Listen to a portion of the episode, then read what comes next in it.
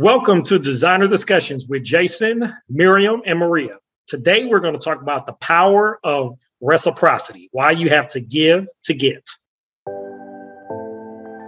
Welcome to the Designer Discussions Podcast. Tune in each week where we discuss marketing, branding, PR, and business advice for design professionals.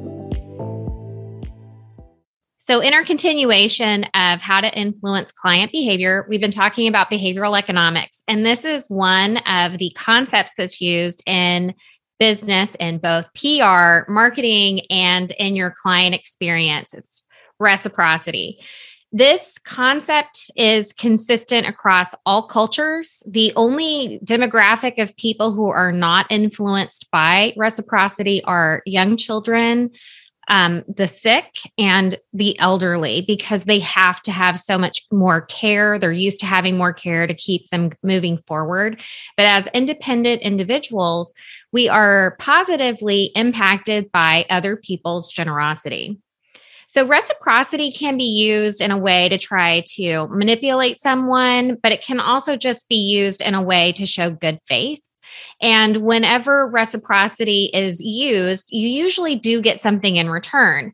And the reason why we wanted to talk about this today is because I think everyone should look at what they're doing and ask themselves, Am I actually giving something?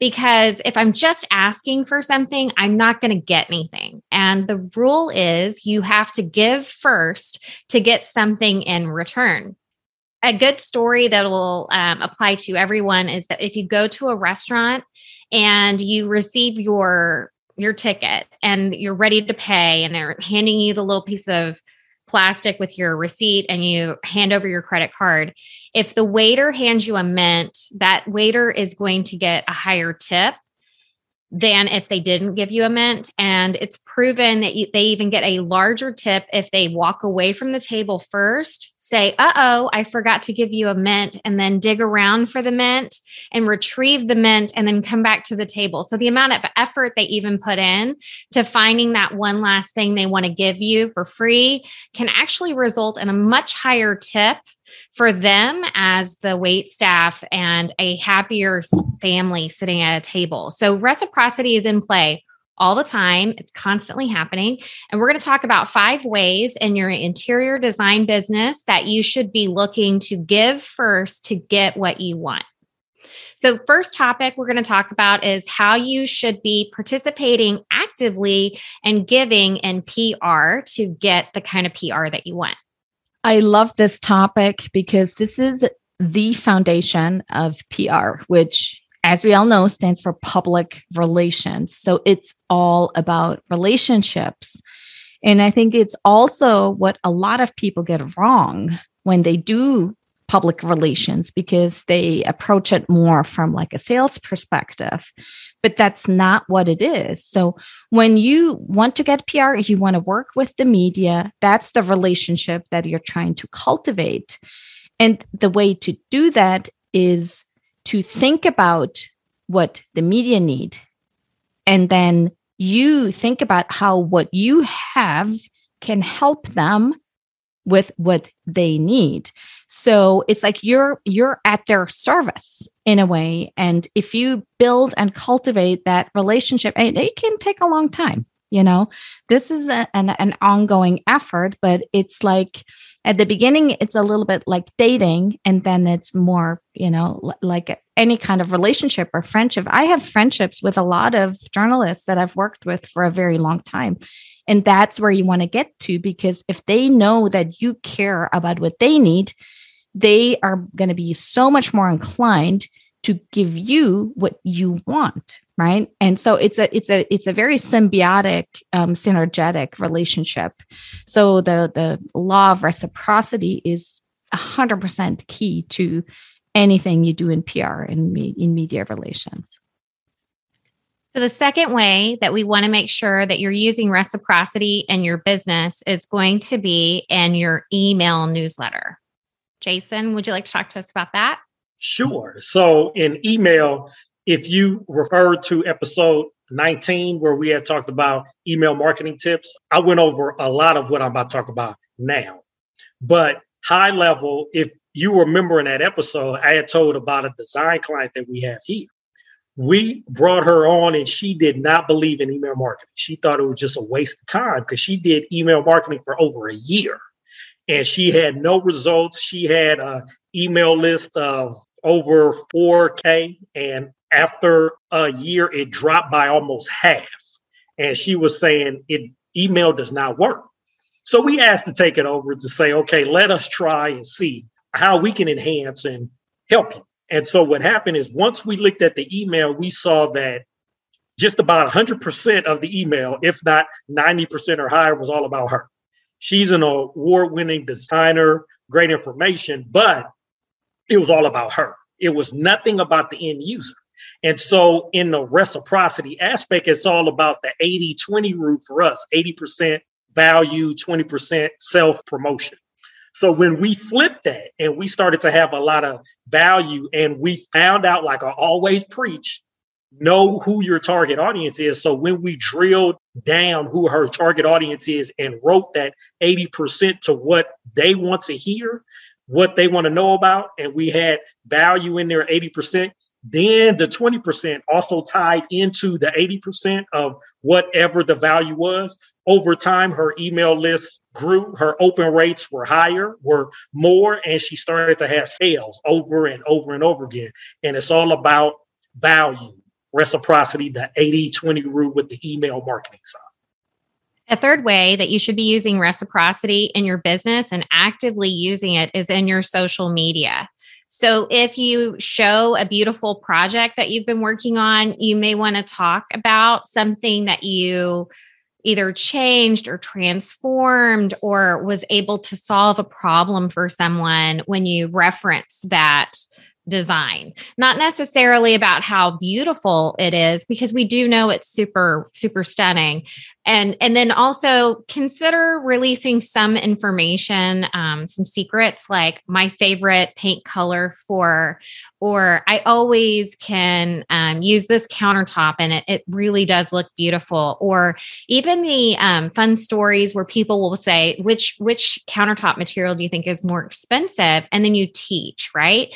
All of those are behaviors where you're generous and you're constantly giving back to your community. So then, after maybe three, four, five posts where you are giving, giving, giving, you can ask for something. So you might ask, would you want to join my newsletter to learn more about my favorite paint colors? Would you like to join my newsletter so that you can get more of my vendor, my favorite vendors, or my new favorite products that are coming out before everybody else does? And then they also feel like even joining your newsletter and having that opportunity to get that information from you is a benefit to them. And they will want to move from your social media into an email or an, an, an email list, right? So when you look at what you're putting out in your social media, yes, you're going to want to gain following, um, get a greater uh, group of people on your social media for your social proof, but you also want to look at it as a tool to bring people into your business and off of that platform. Um, another thing that I like to recommend is if you are pr- doing videos of your design projects, once again, beautiful pictures will make people stop and look. But if they're not getting anything from you, you're not going to get the follow. Um, so if you're the person who tells a secret or says, Oh my gosh, the newest thing I would love to share with you, or look at my other videos, or I'm building on this, and you continue to perform sort of like a, a, a four or five touch point, and then you ask for something from them, you will find that people will be super responsive because they're going to think that you've been so kind and so generous to them, and they will return do something that you need them to do.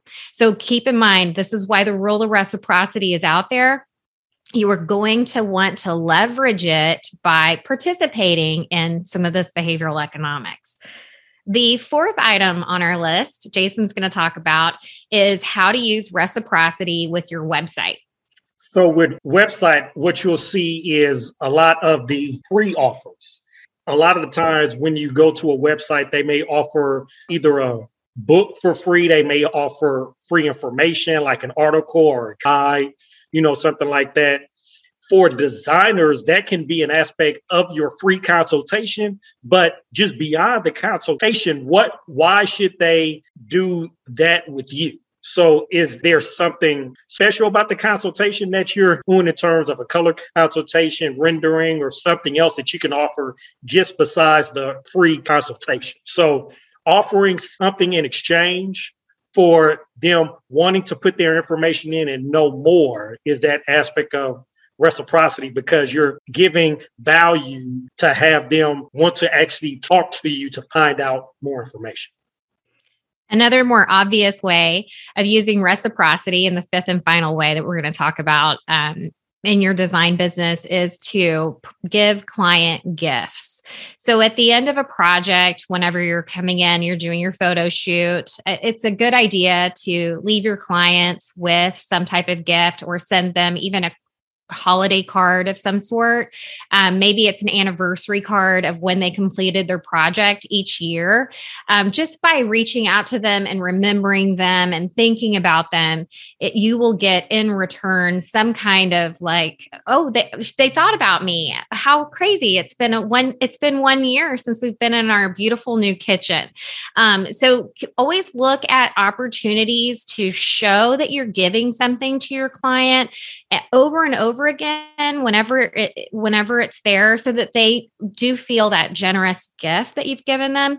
Um, another way that's more quiet something you wouldn't think of or something that you um, wouldn't perceive as reciprocity is actually letting your client have a different price than your consultation rate per hour. So if your consultation rate, where you're coming out for one hour here, two hours there, is much higher rate.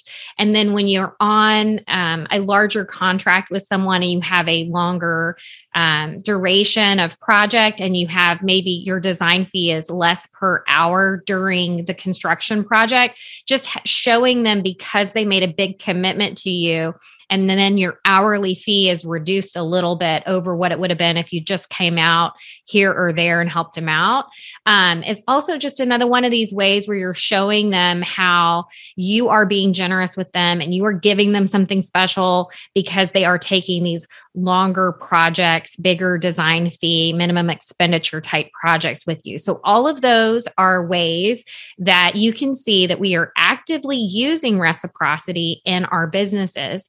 And that whenever you're trying to do something and you're not getting the response that you want, try sprinkling in a little bit of this sugar, try sprinkling in a little bit of this generosity and this rest and see what kind of reciprocity can help that power to leverage and get you something out of the situation. So, if you have any questions, we would love to hear from you. If this episode is helpful to you and your business, share it with a friend.